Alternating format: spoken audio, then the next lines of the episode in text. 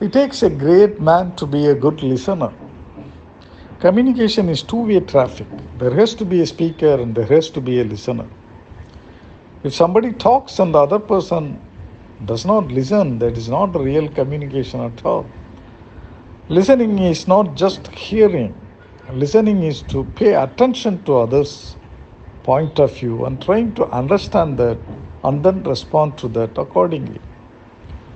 If we interfere in his speech and if we put forward our views emphatically, that is not the right way of communication.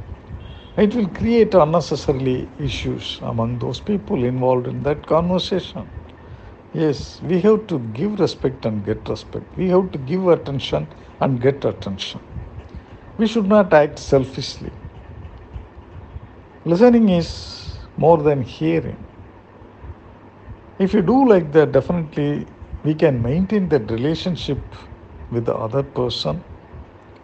It is not that we have to accept whatever is said by the other person. We have to just listen so that he gets a satisfaction that he was able to convey a message to us. But after he finishes his uh, speech, let us put forward our views either positively or negatively. If we have to put forward our views negatively, then we have to be very, very careful that we have to choose proper words without hurting the other person's feelings. Definitely, we have a right to have our own views. In the same way, the other person is also having the right to have his own views. It all depends on the brought up and depends on the knowledge and wisdom one acquired during his lifetime. Hence, we cannot expect everybody to accept our point of view.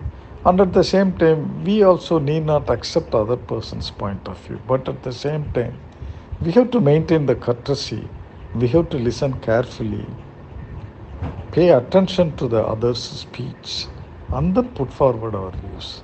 If we just interfere and talk, it is just a selfish attitude. Let us not be selfish. Let us have a good conversation and let us learn from that. All the best. Bye.